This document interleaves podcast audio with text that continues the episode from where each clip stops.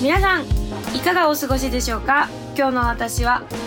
えっとほぼさっき起きましたエオのボーカルラコですこの番組「エオザポッドキャストウィークエンダー」では我々エオのサウンド面だけではなくエオの楽曲解説をしたり音楽に関する話をしたりメンバーそれぞれのパーソナルな一面を私ラコとチームエオのメンバーやゲストをお招きしてお届けしたいと思っておりますインディーズバンドとして活動している我々エオではございますがこのポッドキャストを通してたくさんの人に絵を知ってもらえたら嬉しいですし私たち同様にアーティストを目指す人たちにも有益となる情報を発信したり日々頑張っている皆様にエオのミュージックとは違った角度から背中を押せたらと思っておりますのでぜひぜひ最後まで聞いていただけたらこれ幸いでございます。はいということはですわねそうです わね。 今日はゆうたろうと二人ではい。お届けしたいと思ってるんですけどもさすがのラコちゃんも今日、さっき起きましたって声してますね。そうなんです。あの、なんかね、起きれないんですよね、冬って。冬ってさ、なんでこんな絶対起きれいによ寝てしまうんでしょうか。なんだろうね。もう嫌になるほど寝てしまいます。でもそう、10時まで寝てていいらしいからね、体的には。大人は。大人は言っそてう。たよね、さっき。子供は8時まで子。供はね、8時起きぐらいが健康、7時とかね。いや、も10う時に起きれたらまだいいんですが、うんダメだね。ダメだね。ちょっとね、11時半、12時とかまで平気で寝ちゃうね。逆にが悪くなっちゃうんで。もうね、だから頑張って今年はもうちょっと早く起きるということを、日々毎日実践してるんですけ ど、なかなかもうお布団が気持ちよすぎて、そうなんだよ、ね。難しい。冬布団から出るのが一番難しいからね。なんだだってさ冬ってもう布団の中にいることが一番幸せやんかそうだよ。職場ふし布団にしたいもんね。そんな幸せを放りのけることは私にはでき ないなかなかね、できないね。ということでね、はい。あのそういえばさ、うんこういうさ、まあ、自分のあかんとことかさ、うんいろいろあるやんうか、ん。 でさなんか雄太郎とはよくそういう話をすんねんけどうん。今年はなんかちゃんとしなきゃの呪いから解き放たれようみたいなさそうね。話をしたじゃないで私結構ちゃんとしなきゃ精神死ぬほど意外とあるやんそうだね。ある日突然顔キリッとするもんね。そうちゃんとしなきゃ精神がすごい意外とあって、でもそれがすごい自分を苦しめたりもしてきた人生なんですが、まあそんな私の反省って意外と話してなかったそうだね。かもと思ってクイックには話してたけど。いろいろいろんなところでようさん言ってるんですうが、ん。まあ、どうなってそうなったかみたいなうん。のを、まあ、せっかくお時間もありますのでありま今すのでね。日は話したいなと思ったりしましてはい。 というこ聞ときたいでです私の反 省アルバムでもめくっとくか。私の反省とりあえずまあ1992年に生まれまして、あなんか物心ついた時に、うん。っていうかもう私は全然覚えてないねんだけど、うん昔のさ、うんま。あ、当時はビデオですね、うん。ホームビデオとかを、あの見てたらずっと歌っててああね。ちょっと時代感じるんですが、うん。ちょっと TRF さんとかをずっと歌ってて TRF さそんのとか時は、はい、もはういだね。当時本当に23歳うん。そんなちっちゃい頃からだったんだそうそう歌っておお父さんとお母さんが歌うの好きだったいやお父さんはでもギター弾いてずっと歌ってくれてたよねちっあ、ちゃい時そうなんだ。なんか、じゃじゃーん、俺がガタンタガタンタガンって書いて歌っノリてノ、リなんかあの、替え歌みたいなして、子うん供たちを笑かすみたいな、愉快な家。そうはお父さんしてくれとったから、なんか身近にギターはあって、あ、そうなんだね。で、歌もずっと好きやったみたいで、うん。でも一番最初に、テレビでパフィ、それは覚えてんねんけど、うんテレビでパフィーを見た時に、ラコもこっちに入りたいと思った。へえ。すごいなんか楽しそうなんと思ったんか分からんだけどラコもこっちに入りたいと思った後に、えっと、スピードに激ハマりして何歳の時それ。えっとね幼稚園すごい早いね。幼稚園でもスピードに激ハマりして、うん。幼稚園の友達を家に呼んでうんスピードごっこみたいなのずっとスしてピードごっことかするん だ。私は多分島袋ひろ子ちゃんはずっとやっててんけどあスピードごっこしてて俺ちょっがとウ若いルトラ子マはン分からへんかもしれない。俺がウルトラマンごっこしてる間にスピードごっこしてたスんだ、ね、ピードごっこしてたすで、ごいねもう小学校に上がった時にモームスごっこが始まって、早いそのね時全盛期やったからそうだったね初めてコンサートを見に行ったのもモームスで小学校の時小学校の時にへおえ母さんにお願いしてでモームスのなんかライブ見てほーと思って 上から舐めといやだってお母さんに言われてうん終わってから「あんたほんまに楽しかったわ」みたいに言われてなんか私その時すごい「ほー」と思ったね初めてライブを見て「イょっとさエーイ!」とかじゃなくて感動しまくるとそうなっちゃうよねそうなんかかほ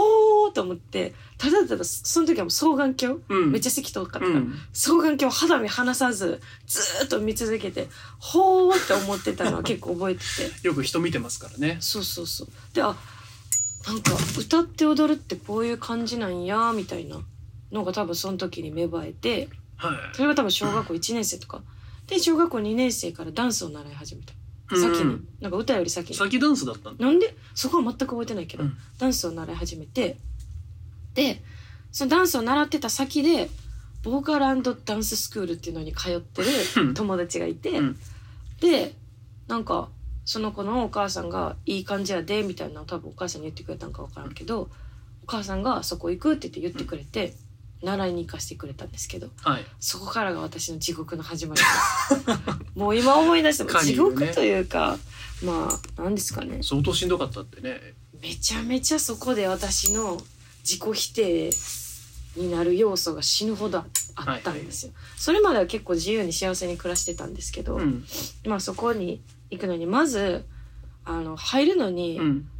オーディションがいんねや、うーんスクールに、まあ、基本誰でも入れんねんで、ん誰でも入れんねんけど一応あるんだねオーディションオーディションがあって入らへん人もおるみたいやねんけど、その時はうんで入った先でもまず入るためにランク付けをされんねやんかクラスみたいなねクラスみたいなでその先生からの期待度が高い人は入学金免除とかやねはあねすごい本当学校だねそうけどあの私バリバリ全額払って入ってるわけうんでその時なんやろな、まあ、ちょっとふっくらもしてて、うんなんかまあ容姿的にはそのアイドルとはかけ離れてる感じ、はいはいはいはいちょっとふっくらした普通の女の子うんふっくらした普通の女の子そうそうだったんですけど、まあ、入学金全額払って入って、まあ、お母さんに払ってもらってなで A クラス B クラス C クラスってあんねんけど、うんもちろん A が高いんだけど、うんまあ、C クラススタートなわけはいはいで C クラスってもうなんかもうほんまこんなちっちゃい時からそんななんかカーストの中にぶち込まれてかわいそうやなって今になと思うねんけど、もうね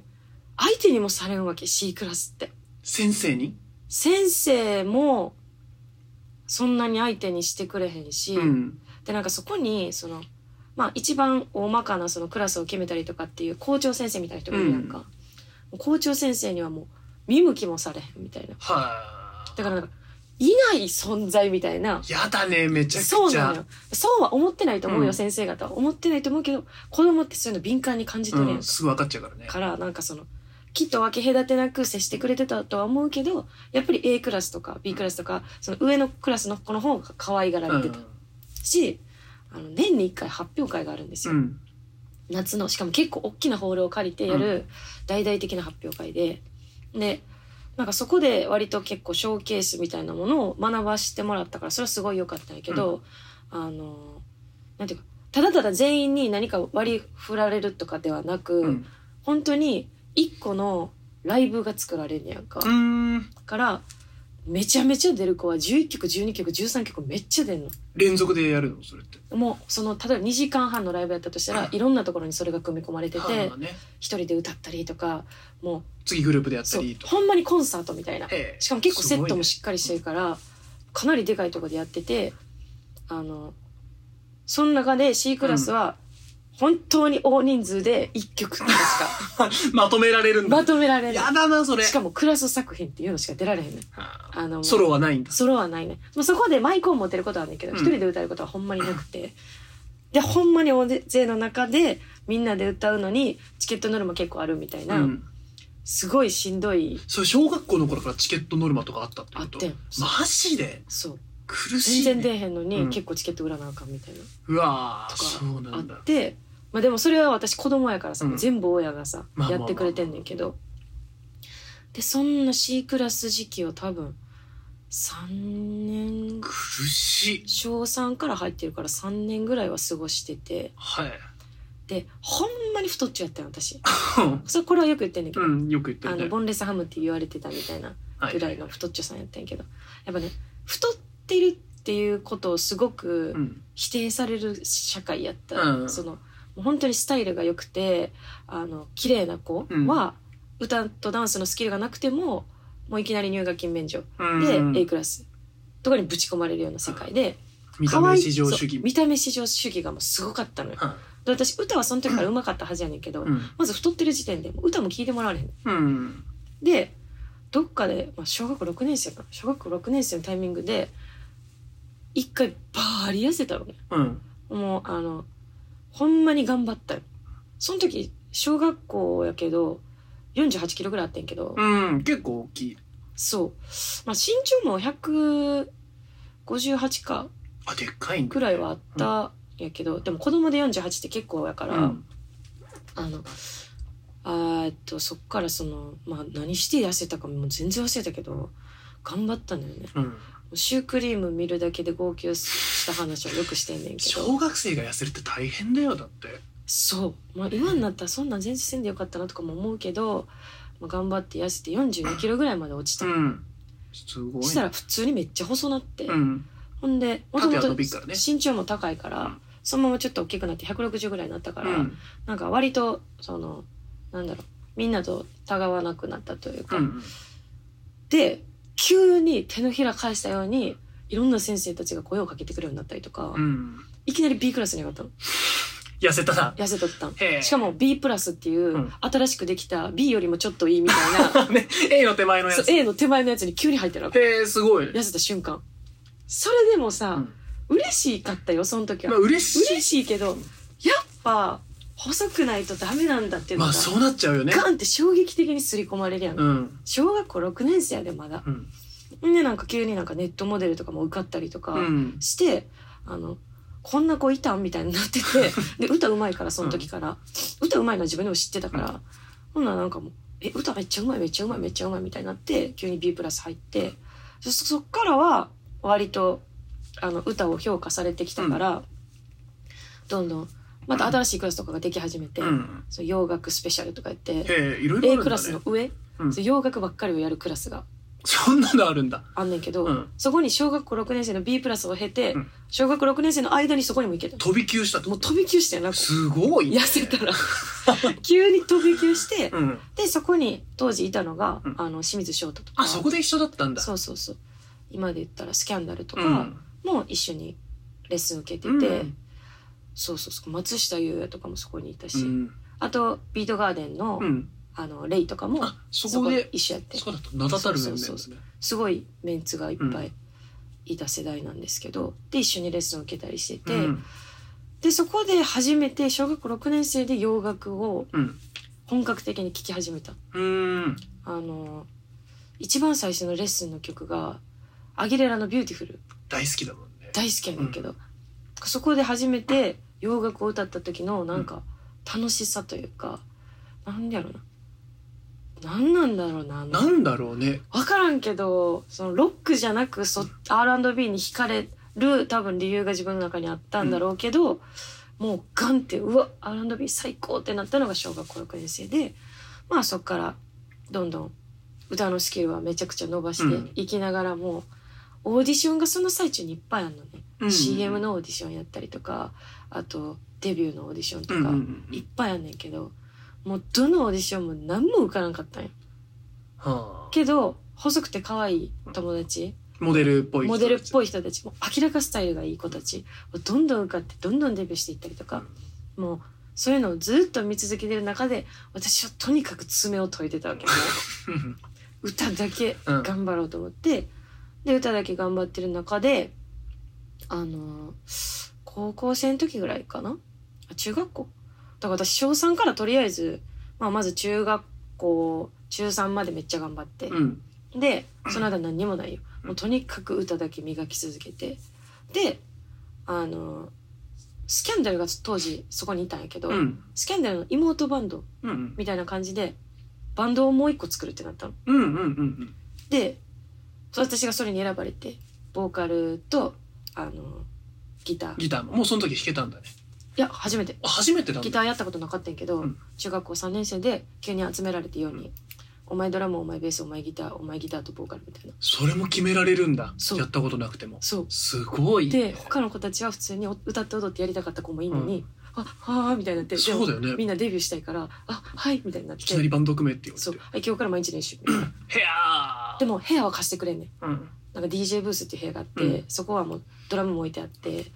もうひたすらどんだけ練習してもいいねだから今思ったらめっちゃありがたい環環境境はねやばい環境やねんけど、まあ、当時中3、うん受験勉強もしながら、うんその急に組まれて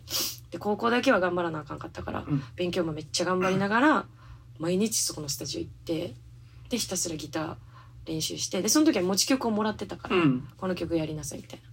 で歌詞だけは自分で書いてみたいな、うんでそこから中3から歌詞を書き始めて、うん楽曲はもらっててんけどでなんだっけそう書いて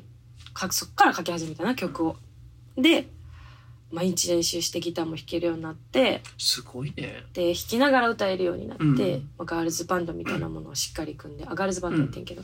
組んでけどなんかなかなか芽が出なかったわけよ、うんそっから3年間ぐらいやったんかなうん目手がで出が見えへんかってんけど、目がねうん、あのーでずっと愛想つかされて、うん楽曲を提供してもらえなくなった瞬間があってうんでもそれが良かったから、うん私がそれで曲もらわれへんのやったら曲作らなと思って、うんそっから自分で曲を作るようになったのあそっからだったんだそうそうその時はギターで作っててうんで後のアレンジみたいな部分も一う応ん全員でやってて、まあでも高校生のアレンジなんかもうガチガールズロックみたいな感じだったけどどこだかどこだかみたそいうなそうそうそうで曲を作り始めたのが高3ぐらいかうんで結局あのー頑張っとってんけどストレスがすごすぎて、うんその中3から高3までの間ほぼ遊びもせずにずっとスタスタジオに毎日行ってたから、まあ、それが楽しいことやっうんたけどあのガールズバンドのメンバーもめっちゃ好きやし今でも仲いいし、好きやったけどなんか髪の毛切りに行く時間もあんまないみたいなそんな過密だったんだなんかその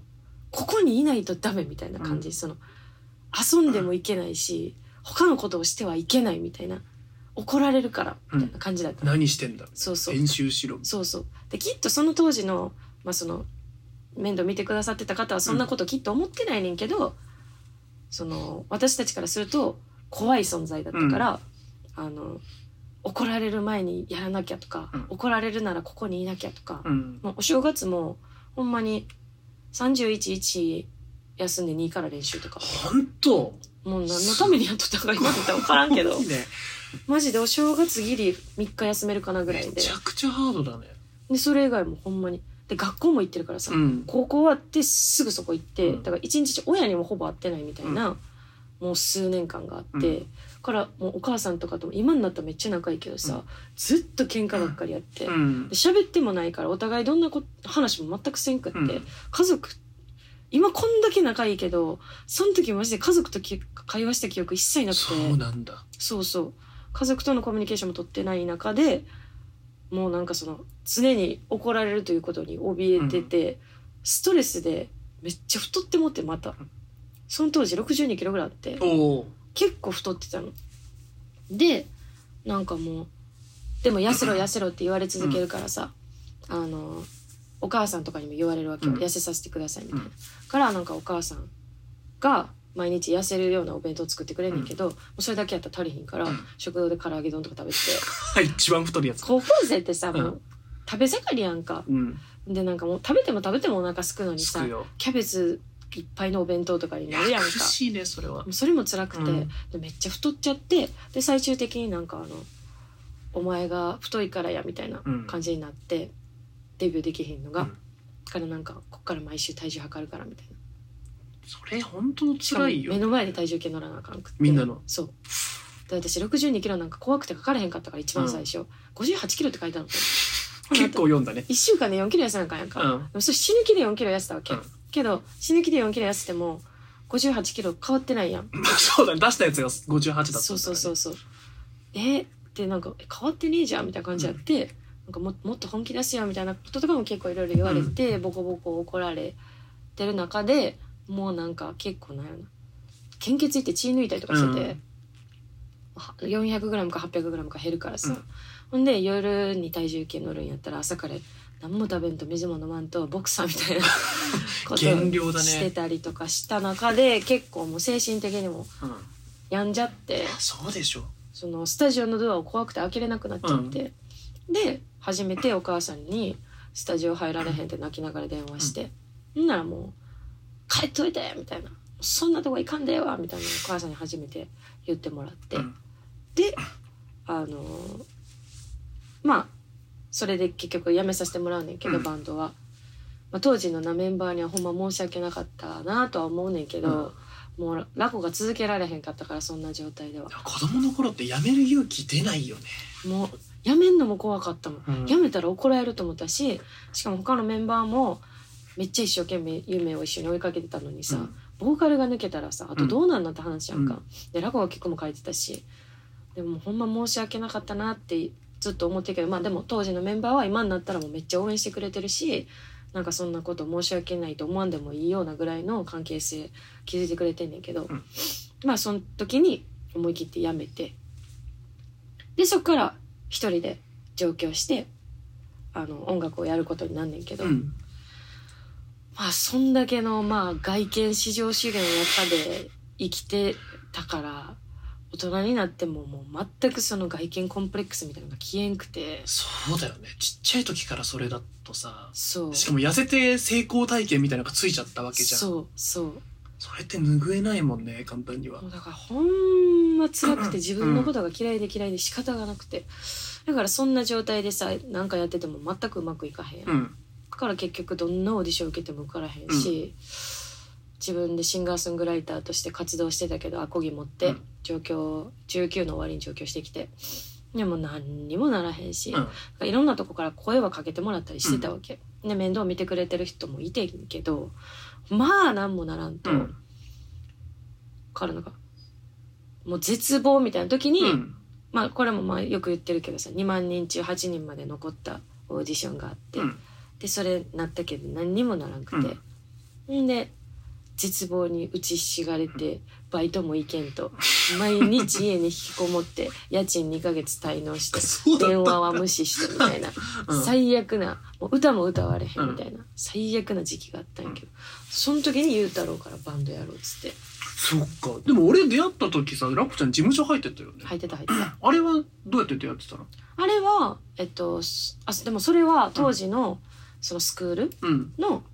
あの知り合いうんうんだからスクールで一緒でやってた人が立ち上げたやつにあ一緒のスクールだったんだそうそうそうそうなんだ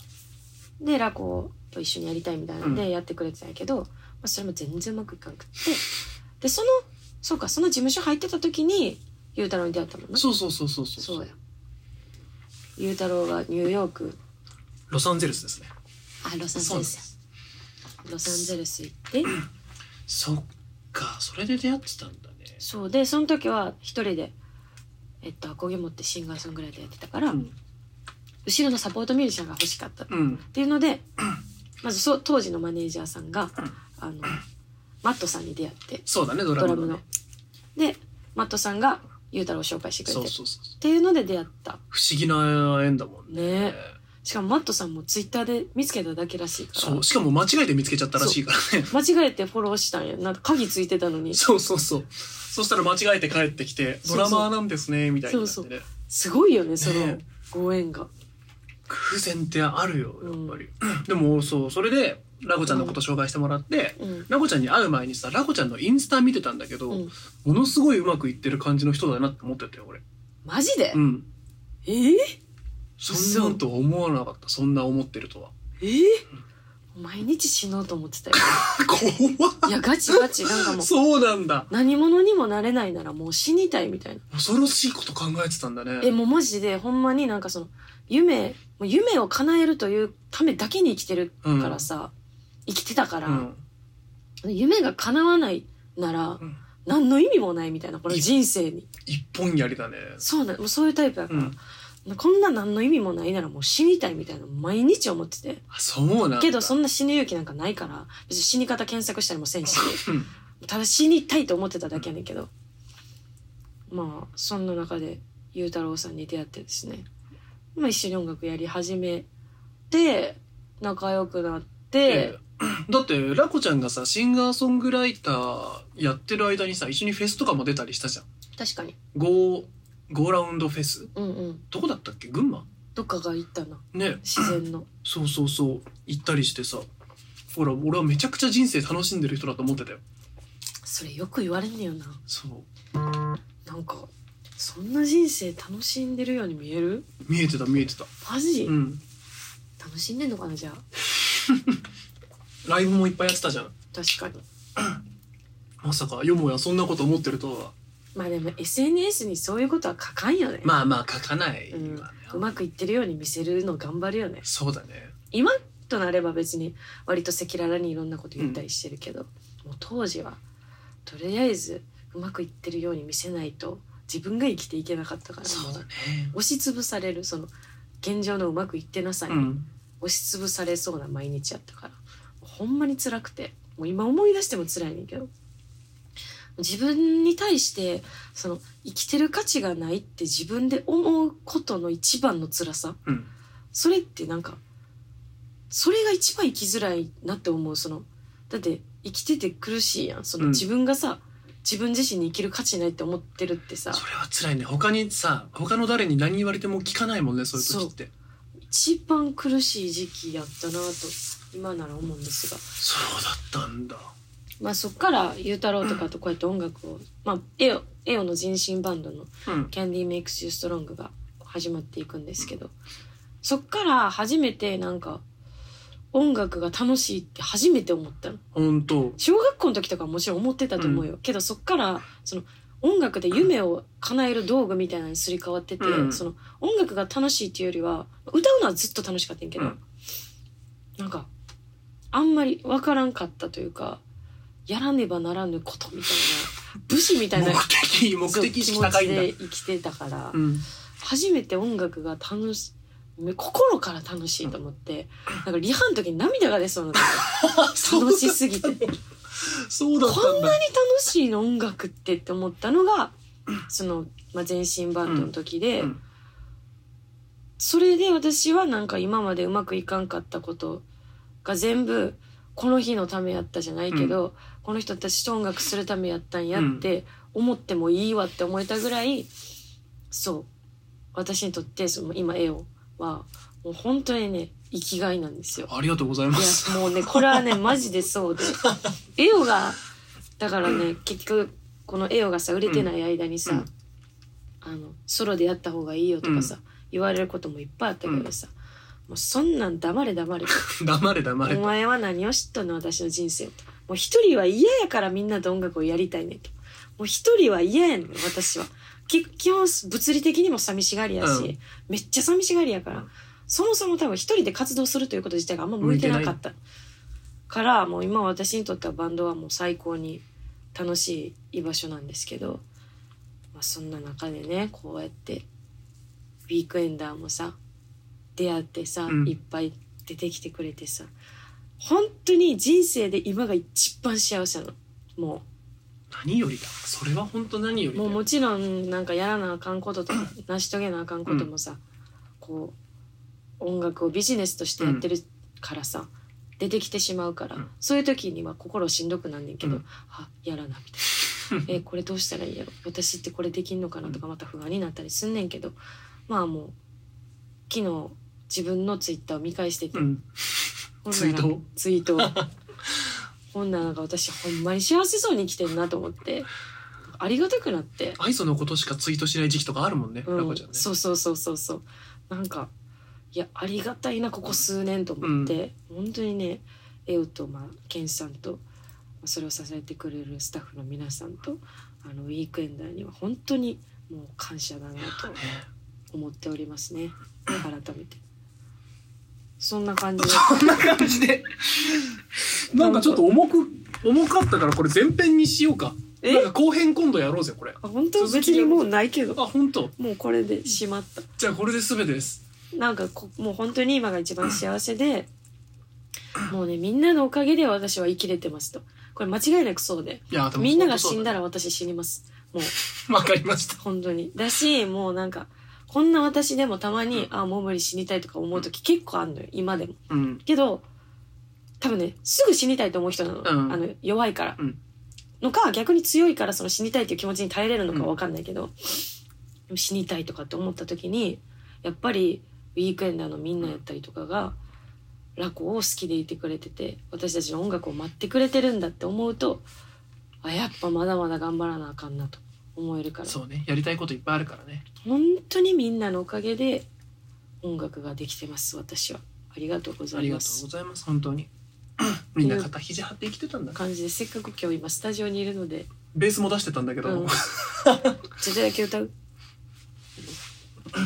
そうそれこそさラコちゃんと全身バンド組む前に2人でベース弾いた動画とかさ上げてたじゃんそうそうそうベースで歌ってみたいなのうん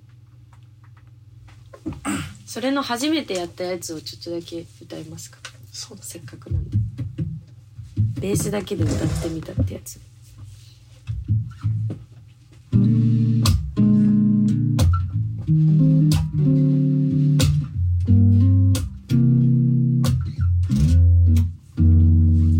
I waited till I saw the sun Don't know why it didn't come left you by the house of fun. Don't know why it didn't come. I don't know why it didn't come. When I saw the break of day, wish that I could fly away instant only in the sound catching teardrops in my hand my heart is red cheated wine but you be on my mind for ever on. Something has to make it wrong. Don't know why it didn't come. I feel the nerves are drowned. Don't know why it didn't come. I don't know why it didn't come. And I don't know why I didn't come.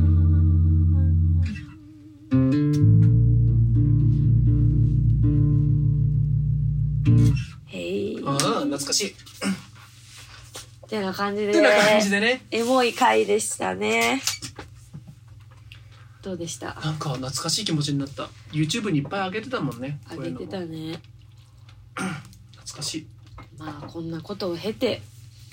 みんないろいろ人生ありますけどあ、りますけど生きてたらいいことあるから、絶対ある頑張っていきましょうなとう。んで、まあ、今年はいっぱいねライブもさせてもらうんでたもうねだっていろいろ決まってきたからそう先日発表したけど「さぬきロックも」そうですよもう念願の念願だよやばいよもうそれこそさっき話したマットさんドラムのうんモデルの、あそうじゃんそう北に達也さんね北にやばいやばいあやばいね超楽しそみれはやばいいやー楽しみでございますということでということで本日の総括しますかはいじゃあ本日の総括